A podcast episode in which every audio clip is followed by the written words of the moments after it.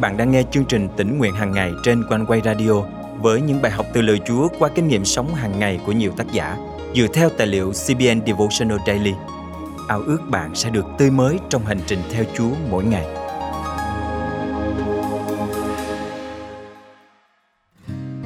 Lễ tạ ơn ngày nay đã dần trở nên quen thuộc với nhiều người ở khắp nơi trên thế giới, nhất là với những người cơ đốc.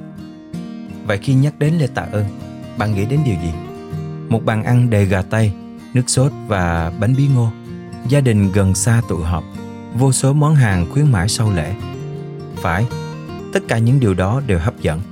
Nhưng còn trọng tâm của ngày lễ này, lòng biết ơn, thì liệu có ai nhớ đến không?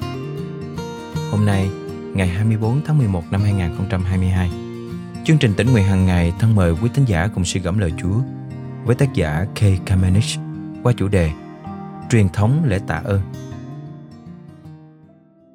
Có nhiều truyền thống làm cho lễ tạ ơn tại nước Mỹ trở nên đặc biệt và đáng nhớ. Tuy nhiên, chúng ta có thể xem xét tiến trình lịch sử của ngày lễ này. Năm 1621, Thống đốc redford đã công bố một ngày để tạ ơn vì mùa màng tươi tốt và mời một bộ lạc da đỏ tham dự cùng những người định cư để tổ chức tiệc tùng và vui chơi kéo dài ba ngày. Lễ tạ ơn thứ hai của người Mỹ được ghi lại vào năm 1623. Thực tế là thời gian để cầu nguyện và kiên ăn. Những người định cư dành một ngày để cầu nguyện và kiên ăn vì họ rất cần mưa xuống. Trong khi đang cầu nguyện, một cơn mưa nhẹ nhàng bắt đầu rơi. Thời gian cầu nguyện đột nhiên biến thành thời giờ cảm tạ. Đó là lý do ngày nay, một số người dự lễ tạ ơn bằng cách cầu nguyện và kiên ăn, vì nó cũng là một phần lịch sử của ngày lễ này. Mặc dù các thuộc địa có tổ chức lễ hội thu hoạch, nhưng phải đến năm 1777, tất cả 13 thuộc địa mới tổ chức lễ này cùng một lúc. Năm 1789, George Washington là tổng thống đầu tiên công bố ngày lễ tạ ơn. Tuy nhiên, ngày này chưa được xem là ngày lễ hàng năm của người Mỹ. Cuối cùng, vào năm 1863, Abraham Lincoln đã ban hành một sắc lệnh công bố ngày lễ tạ ơn cách chính thức. Ông nghĩ rằng Ngày này có thể giúp đoàn kết một quốc gia bị chia rẽ.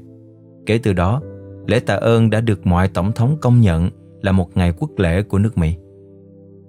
Cách đây không lâu, có hai bài báo khiến tôi phải suy nghĩ về ngày lễ đặc biệt này. Cả hai bài đều nói về chứng trầm cảm. Vâng, trầm cảm. Điều này nghe thì có vẻ không liên quan lắm.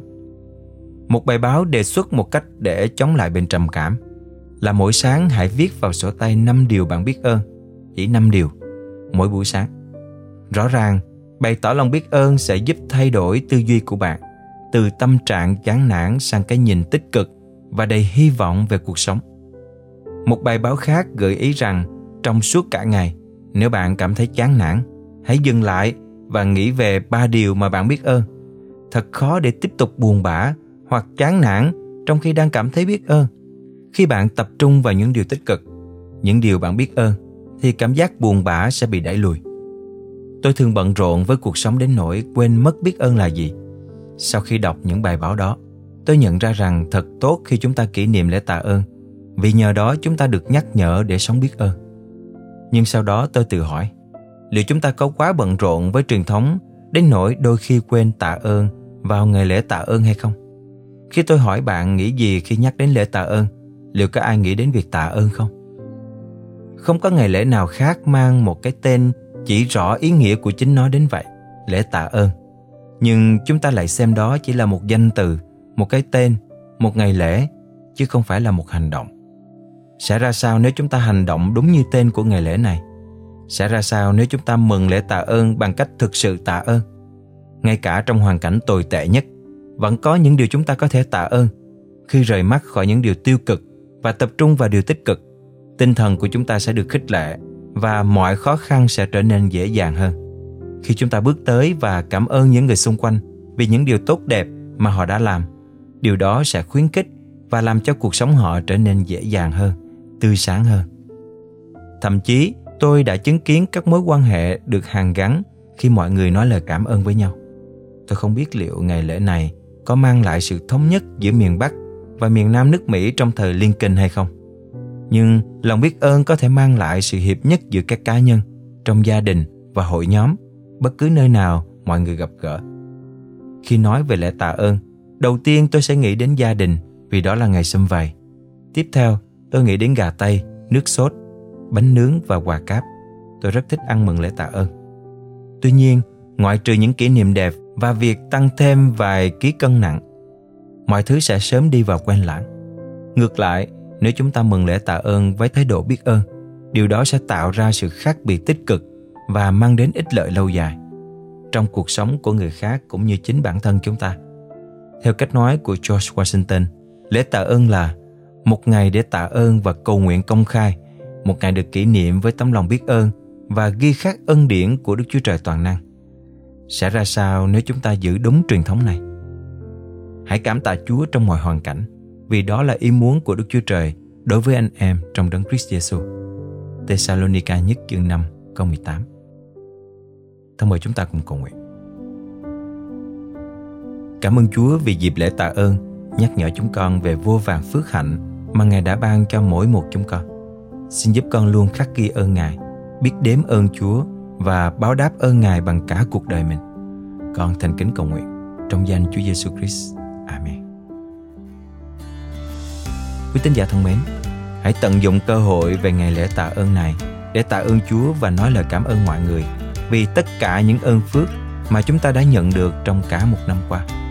Chắc chắn bạn sẽ nhìn thấy ơn phước Chúa tuôn đổ lai láng trên cuộc đời mình.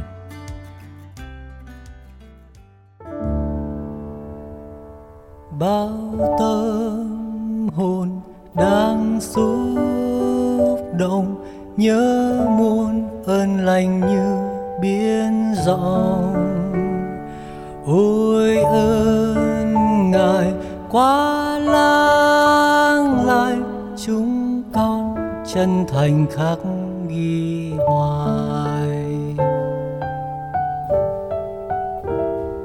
Tạ ơn cha trên thiên đàn người cao trói sáng về những phước lớn chúa ban chúng con ghi trong lòng không dám quên ơn tuôn tràn do Chúa yêu.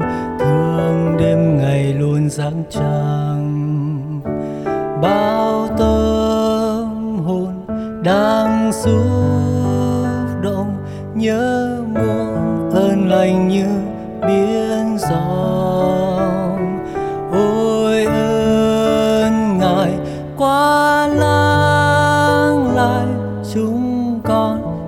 Thành khắc ghi hoài. Tạ ơn cha yêu thương vì niềm vui sáng lang được bước với chúa tháng năm.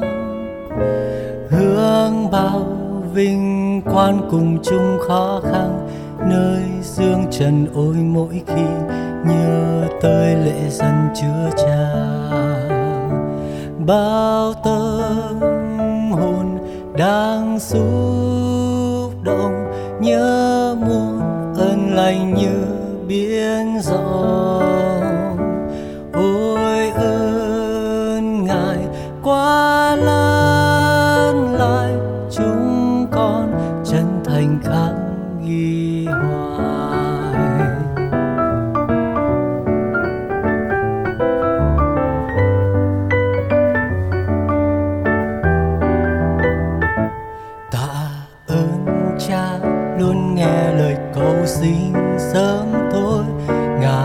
sáng đã tiếng chúng con cứu qua gian nguy và tha thứ bao nhiêu ô tội ôn xót thương, không với dù năm tháng trôi.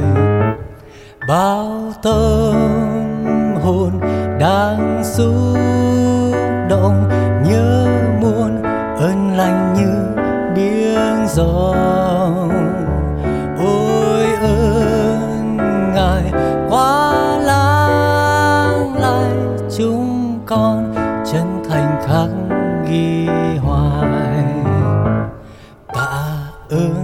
ơn khi trên đường chợt vương bóng tối, lòng vỡ suối nước mắt rơi.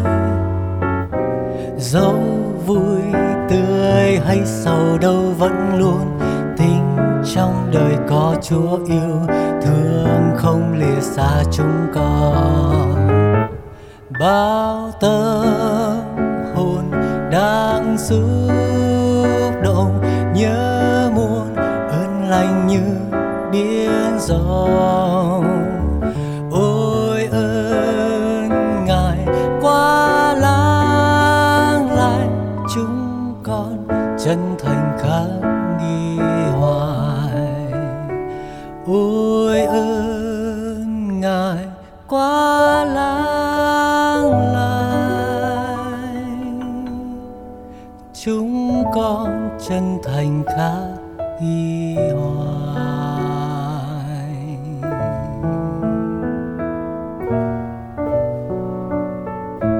chúng con chân thành khắc ghi hoài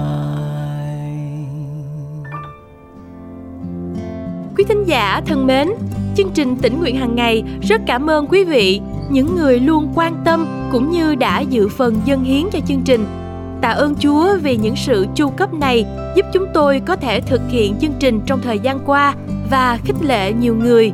Và chúng tôi tin rằng Chúa cũng ban phước dư dật cho quý vị khi cứ tiếp tục trung tín trong sự dân hiến. Ước ao mỗi chúng ta sẽ tiếp tục kinh nghiệm Chúa càng hơn trong đời sống cá nhân cũng như lĩnh vực tài chính.